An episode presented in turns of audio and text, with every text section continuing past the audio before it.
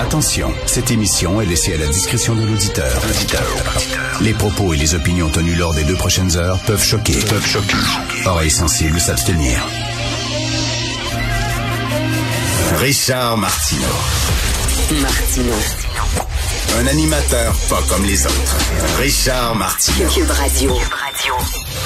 Bonjour, bon mercredi tout le monde. Merci d'écouter Cube Radio. Alors, euh, on va y aller mollo aujourd'hui. On va y aller mollo, c'est la France du jour, hein? un déconfinement mollo. Et là, je vois ce matin, il y a des gens qui sont pas contents. Les, propriétaires de bars sont pas contents. Ils voudraient ouvrir eux autres. C'est tabarnouche. Regardez, regardez la situation des, hôpitaux. là.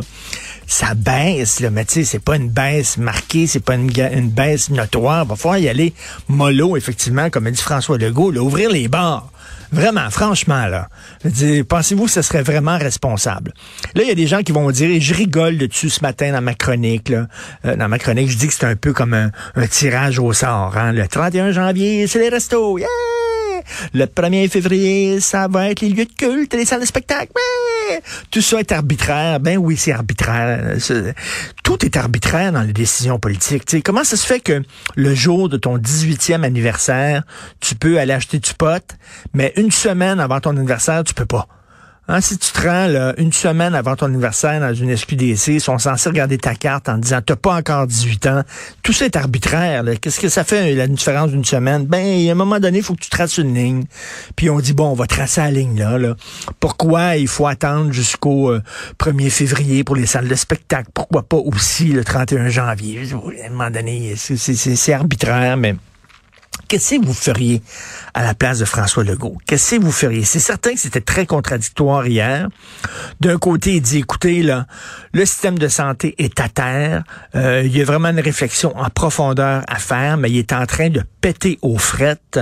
Euh, oui, il y a une baisse des hospitalisations, mais c'est pas vraiment aussi marqué qu'on l'espérait, qu'on le croyait.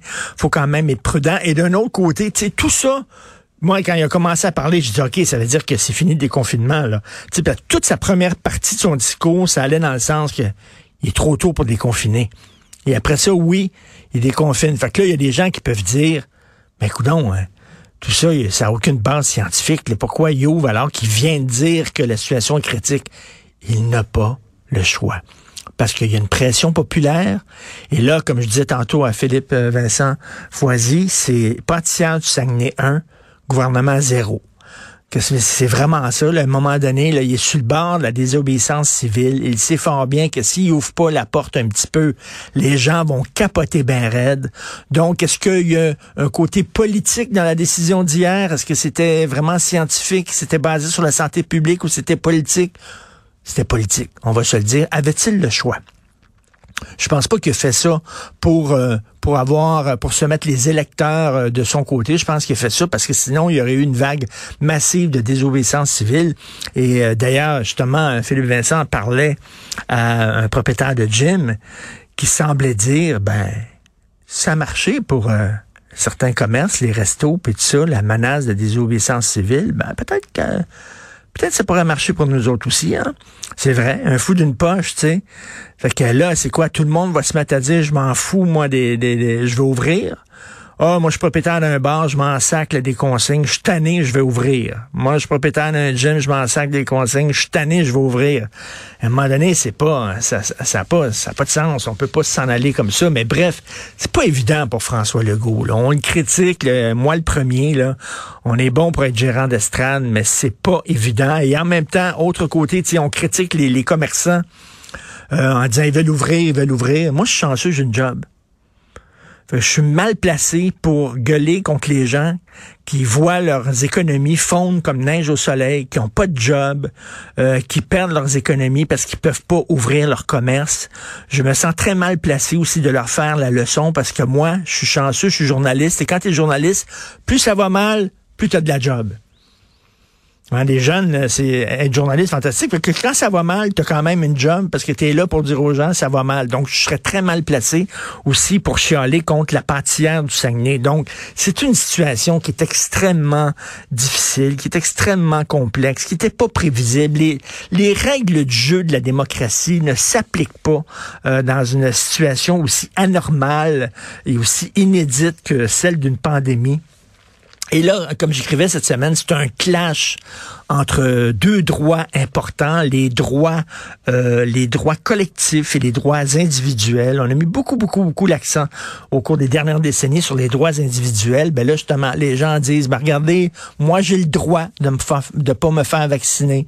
Euh, ils ont repris le slogan des militantes anti-avortement. C'est mon corps, j'en fais ce que j'en veux. Vous n'avez pas d'affaire à me dire quoi faire avec mon corps. C'est moi qui décide ce que je mets Donc, si je décide de pas prendre de vaccin, c'est mon choix.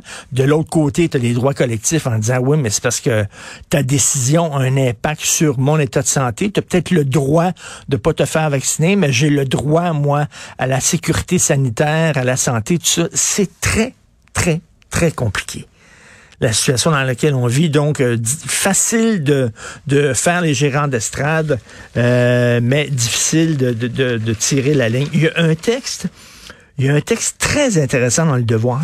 Je chante, souvent contre le devoir en disant que c'est le missel, c'est le prion en église du mouvement woke. C'est vrai que de temps en temps, de temps en temps, il y a des chroniques très, très à gauche dans le devoir, mais il y a, d'excellents textes. Aujourd'hui, Marie Vastel, correspondante parlementaire à Ottawa, signe un sacré bon texte dans le devoir.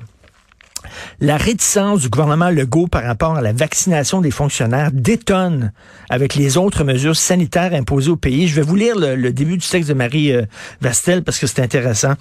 Le Québec a successivement adopté certaines des mesures les plus contraignantes au pays pour tenter de gérer la pandémie. OK, c'est vrai qu'on est une des provinces où on a serré le plus la vis, entre autres avec le couvre-feu.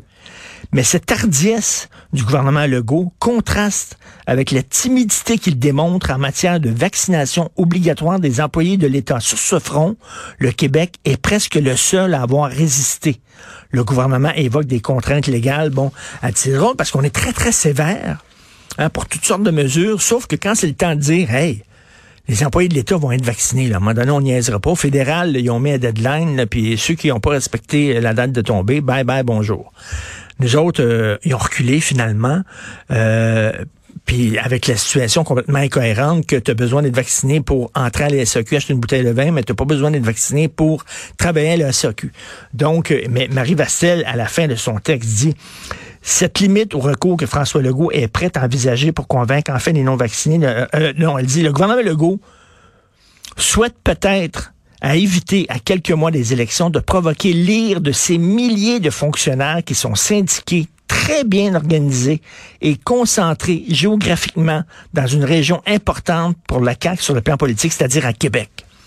Donc, euh, Peut-être que s'il a reculé, c'est qu'il veut pas se mettre les fonctionnaires à dos qui sont super organisés avec les syndicats, les syndicats qui sont contre la vaccination obligatoire. C'est surtout dans la région de Québec. Ils ont besoin de la région de Québec pour les prochaines élections. Donc, c'est peut-être pour des raisons électorales qui est pas allé. Mais c'est vrai que c'est drôle. D'un côté, on est très sévère, mais de l'autre côté, on n'est absolument pas sévère. Bref, un déconfinement euh, mou, euh, c'est mieux que pas de déconfinement du tout, mais cela dit, il y a un danger je vous le dis, là, il y a un danger de yo-yo. C'est certain qu'il y a un danger de yo-yo, parce que si ça repart à la hausse, il n'aura pas le choix que de reculer.